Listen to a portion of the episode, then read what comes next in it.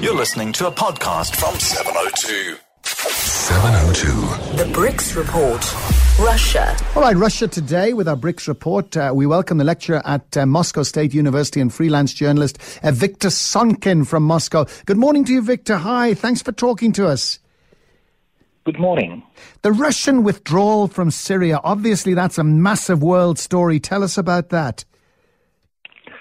The Russians withdraw from Syria as unexpectedly and suddenly as they get into it. So there was much speculation about what caused that move and um, what was behind it.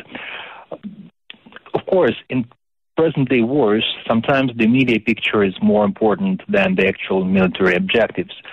So uh, at the time of the truce, it was logical to withdraw because when you withdraw in times of truce, you won. When you withdraw in terms of war, you lost.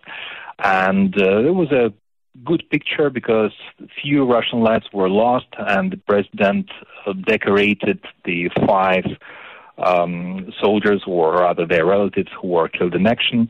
And uh, so uh, the media continue to say that the Russian army is still poised to uh, do whatever it needs and it can rebuild its presence at any moment. And they also say that they will continue to um, fight against the Islamic State. Uh, but uh, what really happened, perhaps we will not know for a while. A bit like Afghanistan, I suppose, and the plane crash in southern Russia. This was awful. Deepest sympathy there, Victor. Thank you. Indeed, it was quite a horrible crash with more than 60 lives lost. And uh, the again, the you have probably heard the general technical details of that crash, but um, what was interesting in the media landscape is that every fact, every major tragedy immediately uh, generates a lot of conspiracy theories.